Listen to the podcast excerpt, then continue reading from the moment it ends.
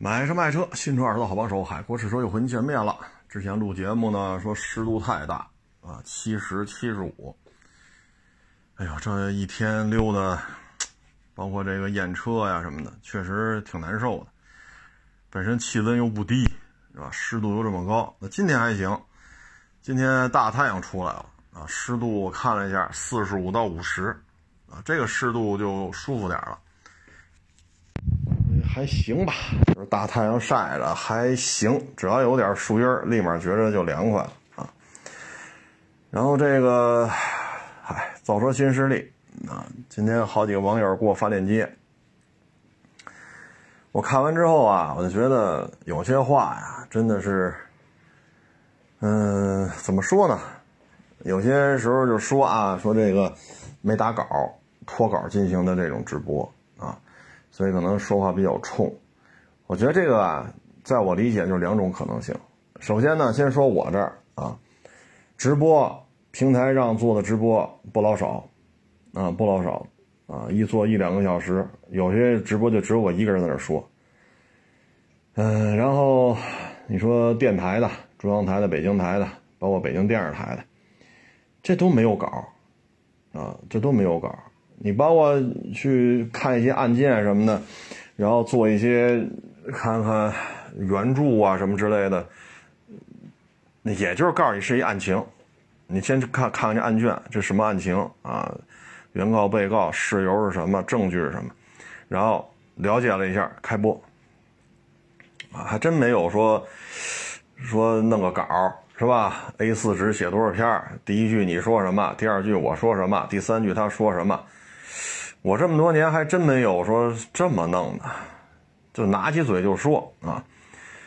我觉得呢，这就是两种可能性。第一个呢，就是我很成功，啊，我把一个汽车媒体做到了上市，市值很高，是吧？然后跟着我干的这哥几个一变现，都分了一大笔钱，啊，少则几千万，多则几个亿，啊，然后我是这儿大当家的，我可能分的更多。啊，所以一下人生巅峰了，让中国所有做汽车媒体的都得仰视啊！所以这个社会就是这样嘛，成者王侯，败者寇。你成功了，所以说什么都是对的。那在汽车媒体圈里呢，它这些东西都是过去了啊，也不是说上个月才发生的事儿，是疫情之前就已经这样那样了啊。所以现在呢，是一个新的轨道。这个轨道呢，就是造汽车。那在这个圈子里边呢，不是说你说什么就是什么了。你说汽车媒体圈确实啊，想再找一个混成这样的不好找了，对吧？跟着他干的啊，我就不说人名了。这个几千万，那个几个亿，现在也都在有，也都在做这自媒体，有钱啊，啊，几千万，几个亿，这你上班你多少年能挣出来？我一月给你开十万，你你你你攒多少年能攒出几千万的这个这个这个这个存款来，对吧？这咱有什么说什么啊。所以这个你在媒体圈的这种是吧？指点江山，在造汽车这圈子里不适用啊，因为这个圈子里。咱们要历史品牌历史谈不上，咱不跟那些百年老店比啊，什么斯柯达呀，是吧？什么这个那奔驰，咱不跟那个比，咱就是说跟自主品牌比，咱资历谈不上啊，咱们也没有什么拿得出手的这种技术层面的这种，说什么什么什么什么，我笑傲江湖也谈不上，当然这个心态没有没有扭转过来。所以他会说出一些这个那个来，我觉得这就是心态。过去的成功是过去，特别是你换轨道了，就好比说您做餐馆做得很好，对吧？你可能这个这个这个全国能做五百家、一千家、五千家啊，你这分店都开这么多了，然后你一六年、一七年你把它变现了啊，然后就就就哈，你就人生巅峰了。但是现在您改种菜了。您改扣大棚了，大棚里边种点黄瓜呀、西红柿啊、豆角啊，对吧？你在大棚里可能再种点什么叶叶菜啊。冬天的时候，尤其是北方，你在北方地区能有足够产量的叶菜能够供给大家，这完全不是是不是一个一个轨道了。虽然说都是食品产业链上的，开饭馆是食品产业链上的，你扣大棚种黄瓜、种西红柿、种豆角、种叶菜，这也是食品产业链上的，但它轨道不一样了。所以这就是什么呀？心态，心态啊！我这儿能够。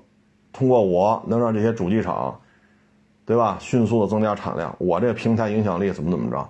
我每天独立 IP 的这种量有多少多少啊？我这 IP 的年度是多少？当年确实做得很好，你成就了主机厂。通过主机厂这种操作，你不不从主机厂拿钱，怎么可能有这么好的财务报表呢？怎么可能有这么高的股票市值呢？当然了，我说它变现的时候还没说现在，但是这个玩法不一样了。啊，所以这就是什么呢？第一种可能性就是心态没调整过来，心态没调整过来，啊，赶上了一个中国互联网、汽车互联网发展的一个红利期或者快速发展的这么一个状态，咱们成了一个是吧？一个什么什么一个事儿，这事儿成了，挣钱了，哥几个分钱了，股权变现了，人生巅峰了啊！但是造汽车不是这样啊。你说你有什么话语权在这里？这个那个吗？自主品牌，咱不说洋品牌，是吧？什么汽车发明者呀，百年老店的什么雷诺呀、斯柯达呀，啊，什么福特，咱不说那个了啊。咱说自主品牌，你说现在长城，啊，这这算自主品牌吧？带大梁的车，它在国内是不是混的已经很好了呀？皮卡半壁江山都是长城的。咱不说广告，说或者说请自媒体吹这个那，咱不说那个。长城皮卡已经很多个月在国内占据了百分之五十，甚至还多一点，比如百分之五十一、百分之五十二、百分之五十三、百分之五十四的市场份额。那人家是不是成功了呀？你说哈弗 H 六现在是被新能源给干趴下了啊，然后跟 CS 七五什么的这个，好像有那么一两个月也没赢人家。但是哈弗 H 六，它月冠就月销 SUV 月销冠军，持续大概在一百个月左右。这也是人家混得好的地方吧？所以说现在不行了，被比亚迪的这个新能源呀、特斯拉新能源啊，可能打压的够呛。但人家 H 六现在一个月还能卖个小几万辆，你再说坦克三百，对吧？这也是现象级的。啊，哈佛大狗这些，你说带大梁的不带大梁的，这人家的，人家的擅长的地方，这么说没错吧？你说比亚迪，啊，你说刀片电池也好，电机也好，芯片也好，电控也好，方方面面就能量控制也好，方方面面，现在比亚迪自制率很高。那现在比亚迪可能玻璃不能生产，不能炼钢，说比亚迪没弄俩高炉，跑这 炼成钢板冲压。然后弄成车身，这可能比亚迪没介入，轮胎没介入，对吧？你说剩下的，哎呀，这还，你说他什么没介入吧？啊，可能皮椅这皮子可能他没介入啊，然后剩下的很，你得往外摘了啊。所以说，汽车产业链它自制率很高，尤其是新能源这一块自主品牌比亚迪说了，我在整车制造这一块我的自制率是最高，或者说自研率最高。销量确实也高，这个没人质疑吧？这是实打实发生的，对吧？所以你说自主品牌它总，你说咱们跟这吆五喝六的合适吗？这车本身就是传出来的，电机外购的，电池外购的，发动机外购的，你这增程式的这个那个，你说这车有什么是自制的吗？咱要说传车，这话说的。有什么原则上的问题吗？对吧？所以你在这指点江山，这是合适吗？啊，再一个就是又想通过舆论的焦点引发网友的矛盾，引发网网友观点的对立，产生矛盾，来提高他的关注度。我觉得他这种说话方式就是两种目的，就就是这两种心态，不是一就是二，或者兼而有之。啊，或者兼而有之。那作为一个汽车来讲，这么做其实偶尔为之还好，但如果说说多了，那就招人烦了，啊，就招人烦了。唉，弄到最后，这成什么了？这个，这就成个梗了，啊，这就成个梗了。就好比说，奇骏沙漠小王子，你弄成这样，是不是？对吧？哎，就没意思了，啊，反而成个成个笑话了。所以这事儿吧，我觉得真的没有必要这样。啊其实你这个话，你可以完全换个话术嘛，说为什么左边没有这个小桌板？因为咱们国家的车都是左舵，司机呢保持他的安全驾驶呢，他要调节他的座椅位置，而老板呢一般坐在右后座，副驾驶呢可以不坐人，啊，但是不坐人的情况下不耽误你开车，因为咱是左舵嘛，所以呢这个副驾座椅呢相对固定，你在这里打开小桌板办公，这不是挺好吗？这样的话说的就是。方方面面咱都照顾到了，对吧？再一个，你说第二排为什么不能翻折？因为我第二排座椅做的很厚啊，很很柔软呀。你不觉得座椅坐垫靠背做的很厚实吗？因为做的足够厚实了，再要求它放折平，它可能填充物比较多，咱要保证足够的舒适度，那就填充的足够的厚实啊。所以坐着哭哧哭哧的。这时候你再要翻折再弄平了，那我们认为可能乘坐的舒适度是最重要的。你这么一聊，大家就嗯这，那得坐坐去。这第二排这么厚实呢，但有些时候这可能，这我觉得不是脱稿的问题，啊，这不是脱稿的问题。这种心态，包括结合之前啊，对于搞技术的怎么怎么着，我觉得这是一个心态的问题，这是一心态的问题。就是因为什么呢？我干这个成功了，我变现了，你们都不行吧？你们谁有我厉害？我财富自由了。要名有名，要钱有钱，要成功案例我也有。怎么着？谁不服？我是我成功了，所以我说什么都是对的。但是你换轨道了，就像刚才说的，您是做洋快餐的，你是做西餐的，你还是做中餐的，是不是？你还是川菜呀、鲁菜呀，啊，川鲁淮扬，你看你做，你这可能开了五十家馆子。呃，或者八千家馆子，您现在改改改轨道了，您去扣大棚了，对吧？你是你去种反季节蔬菜了，虽然说都是进嘴的东西，都是吃的，玩法不一样了，啊，所以这个，哎，因人而异吧。现在吧，这怎么说呢？过去呢，都要求谦虚谨慎，是吧？要互相学习啊！比赛第二，友谊第一，这是过去各行各业吧，可能都是这个话说的比较多。那现在呢？嗯，怎么说呢？现在感觉就是，怎么有个性怎么来，崇尚自我啊，呃，娱乐至死啊！现在基本说的就是这些了，所以。唉，时代不一样了，所以呢，作为一个主机厂来讲，不管是造车新势力，还是自主品牌，还是合资的，还是完全都是进口车型的啊，唉，可能 这个说话沟通啊，确实是挺那什么的，所以我想说的就是。这个对于好感度是增加了是减少了呢？啊，愿意花个几十万买个车的，他们的受教育水平，他们与人沟通的这种，与人沟通的这种理念，与人沟通的这种方式方法，是不是都有都有一定的范围啊？这个，嗨。你像奇瑞，其实奇瑞现在混的呀，跟这个刚才说的吉利、比亚迪、长城，跟他们相比呢，确实现在有点拉开差距了啊。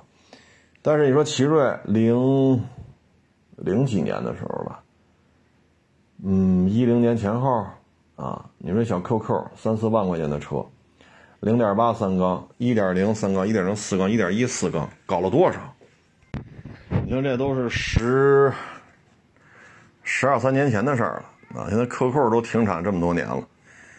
你说这奇瑞现在混的确实啊，在国内，咱海外出口量确实不小，但是国内跟长城、吉利、比亚迪已经拉开点差距了。但是当年的技术底蕴在这儿呢。就说十几年前一小 QQ，人家就能花钱弄出这么多发动机来，零点八三缸、一点零三缸、一点零四缸、一点一四缸，这都是奇瑞自己弄出来的。这事儿可在这摆着呢，对吧？你包括万里扬那自动变速箱，那不就是奇瑞的那个团队吗？对吧？你说现在自主品牌的这种自动变速箱，你不能不提人奇瑞当年的那波人吧？虽然说现在这个买卖叫做万里扬了，不叫奇瑞了，人家这都是在中国汽车发展的历史长河当中，都有自己可圈可点的这个地方。对吧？你说吉利、奔驰大股东，然后又收了沃尔沃，然后还有什么宝腾啊、莲花儿，对吧？现在那个 smart 也也是吉利的，啊，然后人现在这车高速噪音、底盘的质感，啊，你像 1.5T 三缸的，像那佳绩，我收过一个准新的，七八十，七八十这个车速。这个噪音控制，这个底盘的质感，我确实没想到，我还以为得哆啰哆嗦呢。所以通过这种海外的这种学习，啊，借鉴，现在吉利的车这方面做的很好了，对吧？这都是可圈可点的。你包括传祺，这不是民企，这是国企。你说传祺生产的 M 八，这现在自主品牌 MPV 的。最起码到今儿能比它卖的多的，那也就勉勉强强吧。你说把五菱拉进来，但我个人认为那还是小面，把它剔除出去。MPV 的自主品牌不就是传祺 M 八吗？这已经好几个月了，或者说已经一年多了，销量一直在这摆着呢。啊，销量一直在这摆着呢，所以咱有什么说什么，是吧？有什么说什么。唉。但是现在这圈子里好像谁有核心竞争力不重要啊，这个 说真是去做一些性能测试怎么怎么着，这好像也不重要，重要的是谁能引起流量啊，谁能引起话题，谁能引起两波网友的观点的对立，然后产生这种焦点啊，哪怕都是骂他的，他也成功了，这个跟过去可真是不一样。啊，真是不一样。反正我个人认为，中国汽车工业的发展靠的不是这个，啊，不是什么上等人、下等人，啊，中国汽车工业的发展靠的不是抬杠，中国汽车工业的发展不是靠引起骂战，这波人骂那波，那波人骂这波，啊，中国汽车工业的发展需要的不是这个，只有网红才需要这些。只有网红才需要这些，唉，希望呢造出新势力吧。将来，比如说五年以后、八年以后，对吧？十年以后，它也能有一些怎么说呢？啊，也能有一些这个这个，呃，在激烈的市场竞争当中，能够在国内站稳脚跟。能够冲出亚洲，走向世界，能够在北美、在欧洲、在亚洲，啊，能够有一定的销售量的，造车新势力，啊，这我也期待着这一天，我也坚信会有造车新势力把我所说的这个愿景能够达成，啊。然后今天呢，还有一个另外一造车新势力，一个车从他那个办公大楼里边。呃，应该是倒车吧，把那个墙给撞漏了，然后从那几层楼高的那个墙撞漏之后，车就拍到地面上了。嗯，刚才看了看报道吧，有的说好像是死了一个人，还有受伤的啊，有的说没死，哎，甭管死不死吧，反正这事儿是发生了。啊，作为汽车的这种测试啊，这个那个呀。呃，这个我也没想到会在这么高的楼里边做，啊，这个真是没想到。你要说楼顶吧，说我这楼比较大，我在楼顶辟出一块地来，然后铺上专用的沥青啊什么的，然后灯光啊、护栏呀，啊，可能在这做一些简单的，是吧？跑一跑，这是可以理解的，啊。但是在楼里边，这还真是，唉，希望不影响造车新势力的发展吧。啊，这都是发展过程当中不可避免的会出现一些失误，啊，不可避免的会出现一些错误。嗯，反正现在环境啊挺好的，因为油价越涨越高，对于纯电的、增程的，啊，对于这些车来讲，他们在高油价时代，实际上都是应该说更受关注吧。因为你要说九块多一升，十块钱一升，这个确实不算低了，啊，不算低了。嗯，你就说稍微油耗低一点的吧，比如早晚高峰开，说百公里十升油，啊，咱别说那个排量大、自重大，什么陆巡武器，咱别说那个了，就说十个油吧，早晚高峰这么热的天开着空调，那一百公里就是一百块钱呢，对吧？那你要纯电的呢？那可能你这加满了电跑四五百公里，那可能就三三十块钱，三十来块钱，啊，可能电钱也就二十大三十多，那这费用就很低了。然后还一事儿，就是咱这大猛禽六十八万六千八，啊，这价格一出吧，我没想到配置少这么多，啊，什么？我大概去看了看啊，因为这个各家说的情况不一样。四 A 没了，然后说是有的说那什么差速器给换了啊，没太看明白啊。嗯，但是你要减配，动力参数也没有那么高，要卖六十八万多，这说什么好呢？反正北美呢，这车的价格也不低。我在微博上呢发过这车在北美的这个二手车的售价，就是准新的啊，人买过来开几个月就卖。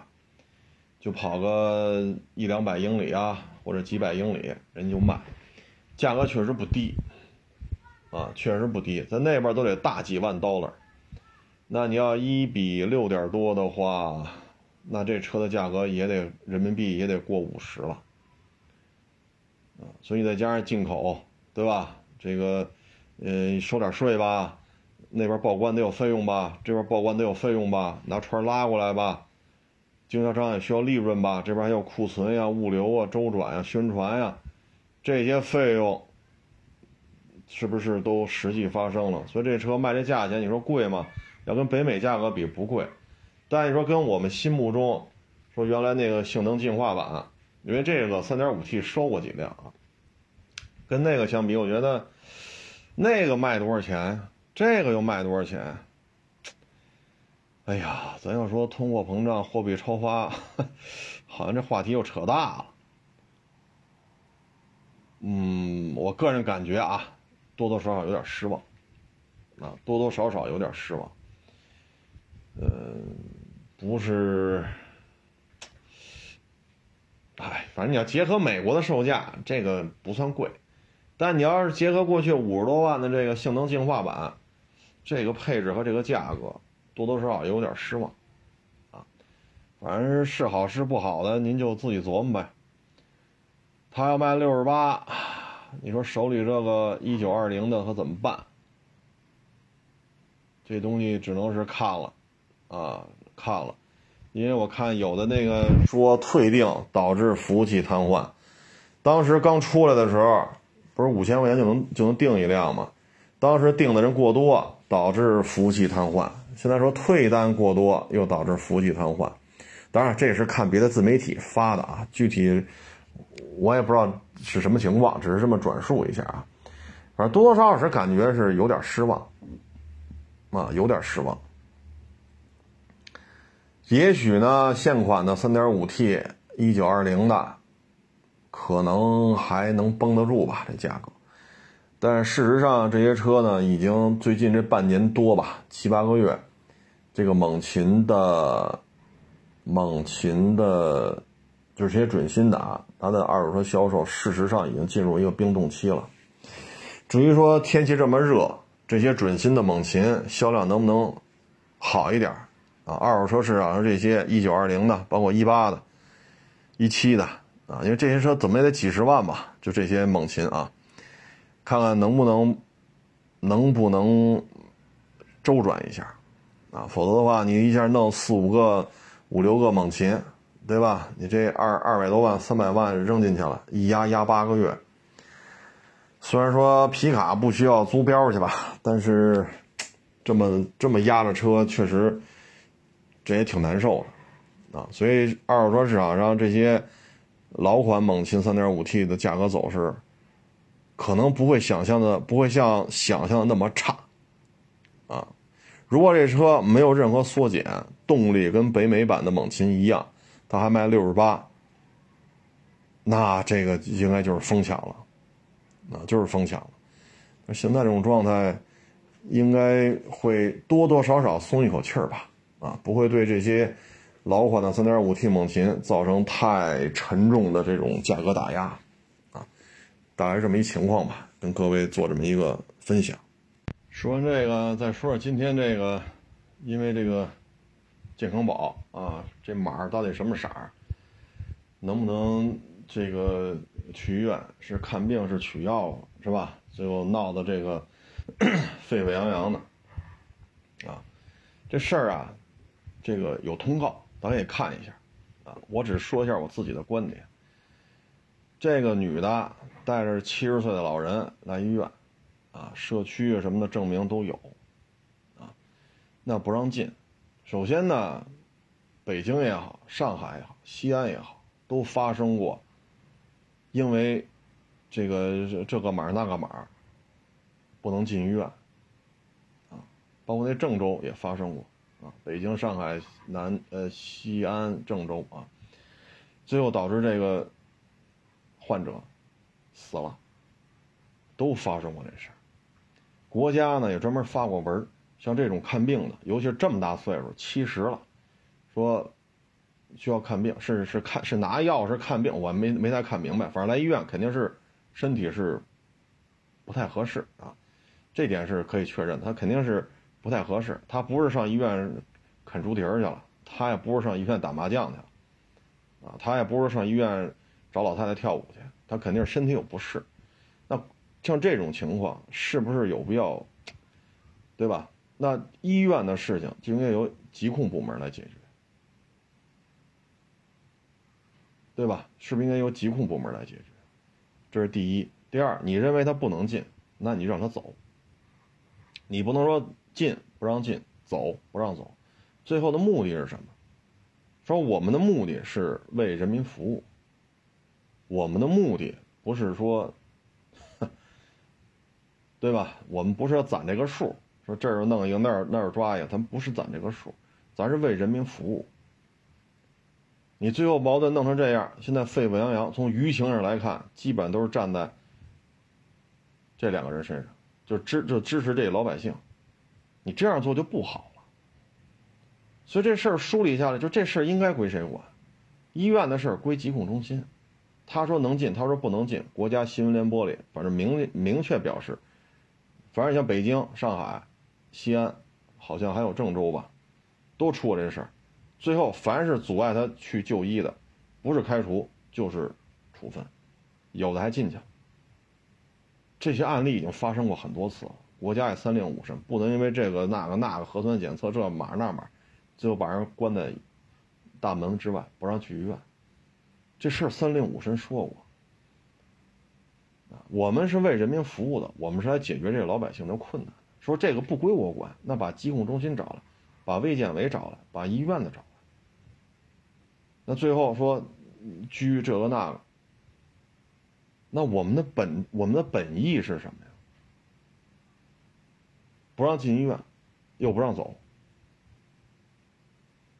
咱就这么说啊，这七十岁的老人，当时有几次都蹲在那儿站不起来了，得亏情绪激动，没出什么事儿。如果这个老人他患者不论是来取药的还是来看病，如果一口气没倒上来，是血管崩了还是心脏病发，咣当躺这死了，这怎么收场？就有些时候我们来解，我们说穿上这身制服了，我们站在这儿了，我们的目的是什么？是为人民服务。说这事不归我管，卫卫计委、疾控中心、医院找他们来，对吧？你不能说又不让他去医院，你又不让他走，最后就得弄成这种结果，那有什么好处吗？那我们存在的目的是什么呀？对吗？我们没有必要这样，弄到最后，这这这这这是要干什么呢？是不是对于这些家里有像这种七十岁或者七十多岁的老人，七八十岁了，谁家没老人？咱的听众朋友，谁家没老人？我们家里说七十多岁、八十岁老人需要去医院，是看病也好，是定期去复个查、取个药啊，这药方是吧？需要调整一下啊，看一下啊，是是化验个血、化验个尿啊，还是拍个片啊，还是医生？检查一下，谁家都有这事儿。每一个听众朋友家里都会遇到这种事儿，那这是不是会造成恐慌啊？那现在这事儿，现在我们看这，那这解决很好解决，抓了吧。那这些家里当地说，包括我们这家里有老人的，我们对这事儿怎么看？对吗？国家出过文啊，像这种不能因为这个核酸检测啊，这码那码就不让他进医院，就让死在医院外头，这这明令禁止啊。所以现在这事儿就很万幸，这七十岁老人没死在外头，情绪一激动，这么大岁数，本身也有病，他来医院是看病的，不论是看病取药还是怎么着，他肯定是身体不舒服他才来的。这么热的天我们真是很万幸，这老人没出什么事儿。出了事儿怎么办？这事儿怎么收场？不让看，不让看，那就回回又不让回，就在这耗着，耗到最后情绪激化。我们的目的是为什么呢？这么多人围着他，全穿着制服，都拿着各种机器拍他。我们来这是为了是为人民服务的，还是为了拍这些老百姓呢？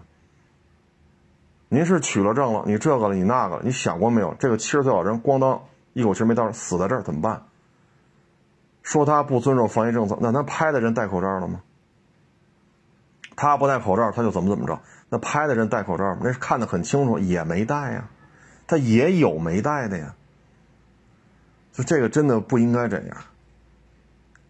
经济下行，大家都不好混，对吧？你要赶上家里有老人，家里有小孩，这本身要看病，这都是在大量的进行，怎么说呢？消耗家里的储备资金。你做儿女的，你说老人身体不好，那你必须得带他去啊，花钱也得花呀。说没钱了，那那没办法了，那对不起自己的爹，对不起自己的妈，我没钱了，我拿不出钱来给爹妈交医药费了。那爹妈也别怪我这做儿女的，我们真没钱了。那有钱就带着爹妈去看呗。其实不是，不就是这点事儿吗？啊，所以最近我们我们看就是。包括这个喝咖啡的城市，对吧？那个车别这个老百姓的车，各种各样的，最后人家全程给拍下来了。包括你像唐山这个，包括前两天哈尔滨钓鱼执法，你再包括今天这个，所以有时候我们讲，就是我们是疏解问题，我们是为了减少矛盾的发生。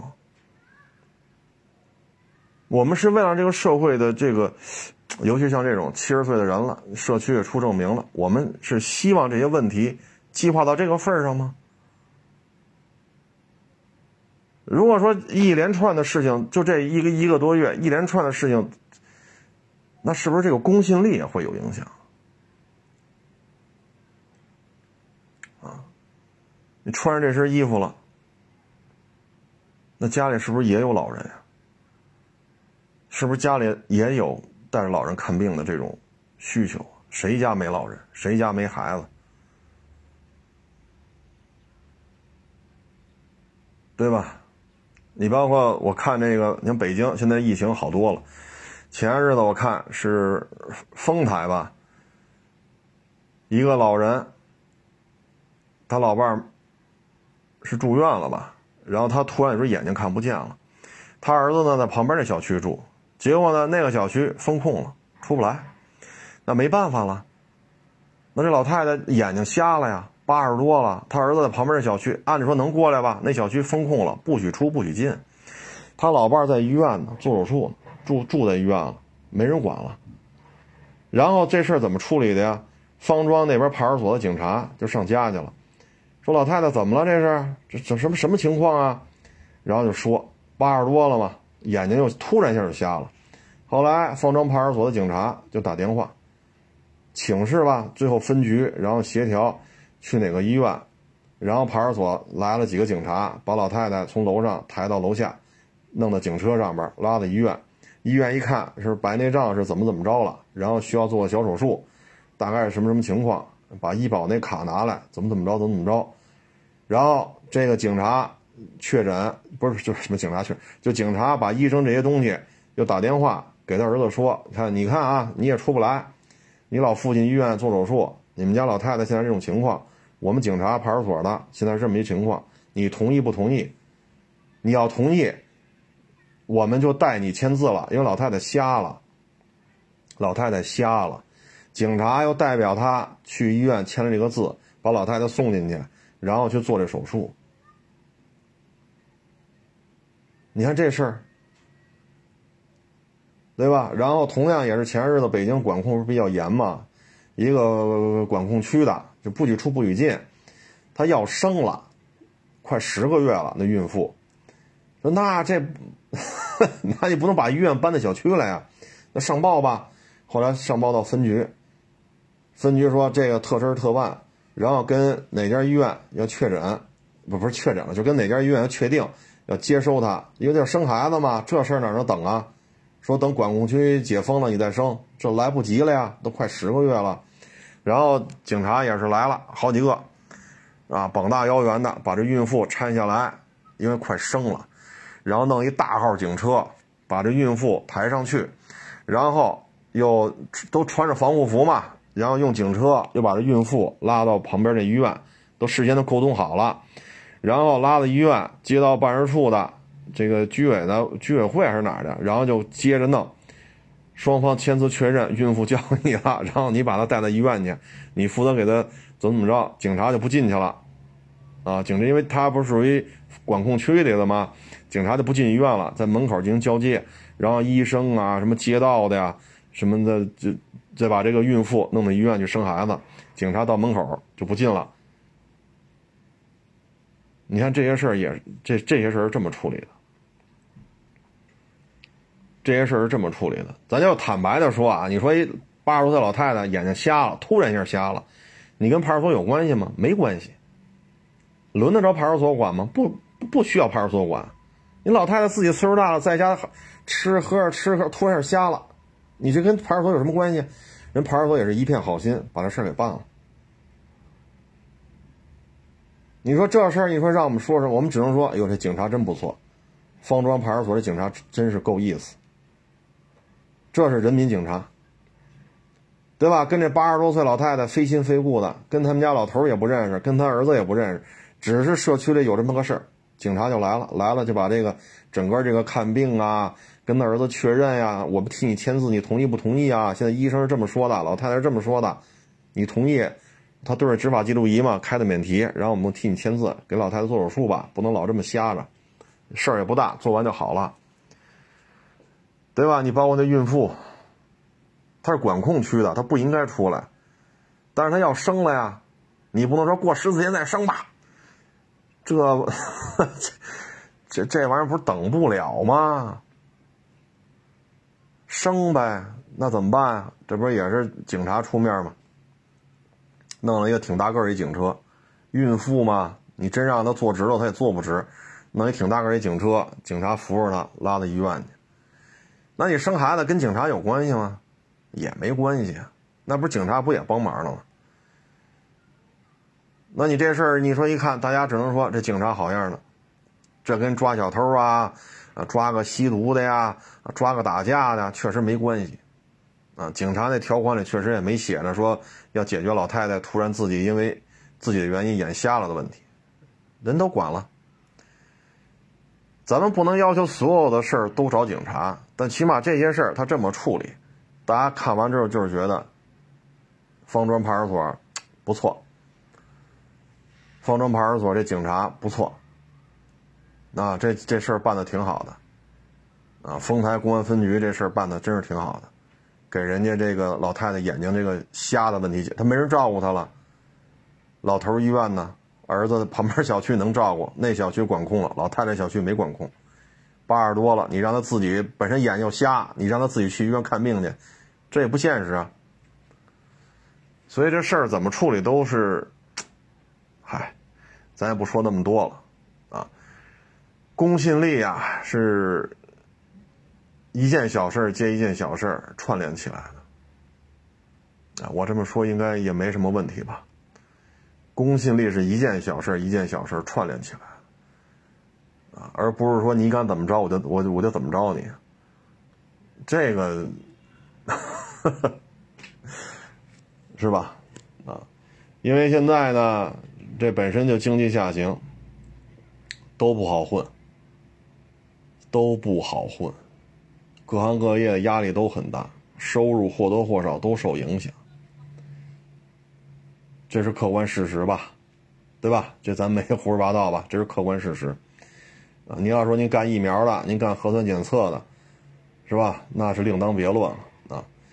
那这个时候，如果说从咖啡城市那个车别这个老百姓的车，然后各种刁难，再到哈尔滨这钓鱼的弄网约车的，再到唐山这事儿，再到今天这事儿，这就不好了。啊，这就不好了。你说能理解吗？能理解。你比如警察荣誉，你看看你就知道了。琐碎的事太多，有几个是真是说抓小偷、抓杀人犯，且赶不上了。猫丢了，狗丢了，小孩丢了，老人丢了，尿不湿丢了，自行车丢了，一天到晚就这点事儿，你就天天处处理这些事儿吧。很琐碎，很琐碎，你说能理解吗？能理解，啊，但是呢，我觉得，唉，是不是有更好的解决方案？啊，咱也不说这么做是对是错，这咱也没资格说这个，咱就是说，同样一件事情有没有更好的解决方案？你像这个丰台这个八十多了，眼睛瞎了，你再让他，你这核酸，你这什么码啊？什么？他眼都瞎了，你再让他弄什么码？你说怎么弄这这什么码什么码？你说怎么弄？他眼睛不瞎，他也八十多，他也弄不清楚了。那你说这跟派出所有关系吗？派出所全程把这事儿给解决了，老太太做完手术，眼睛也不瞎了。哎，到这事儿，你说社区老百姓除了说警察干得好，警察真够意思，还能说什么？对吧？你警察在这社区说了解点什么情况啊？这个那个，那老百姓是不是有也愿意跟这警察说呀？对吧？因为你真是帮了这社区里，这属于很困难了。这老太太，那你再来社区有什么事想调查调查、了解了解，那社区的这些人肯定也愿意跟你说，是不是？啊，哎，咱也不多说了啊，反正都不容易啊，都不容易。有些时候呢，就需要彼此换位思考，彼此换位思考，啊，这个赋予的权利可以这样那样，这是不是最终的解决方案？啊，是解决问题、化解矛盾，还是说最后就跟这耗着，耗到最后，其实现场这么多人，对吧？都是一个系统的，戴不戴口罩，咱不掰扯这事儿啊，就咱不拿这事儿去抠这些细节。你戴不戴口罩，咱不说了。有这么多人拿着机器拍，就没有人说去解决这问题。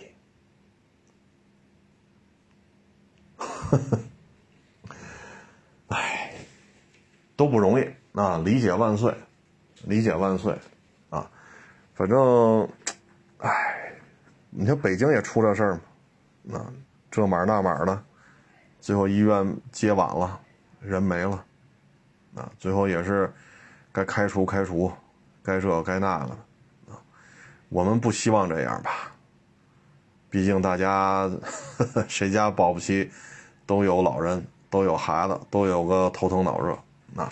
希望我们的社会越来越好，希望疫情早日结束，也希望各行各业吧，战斗在防疫一线的，不论是派出所的、疾控中心的、物业的、街道的，什么卫计委的、医院的，包括志愿者啊，也都保重身体。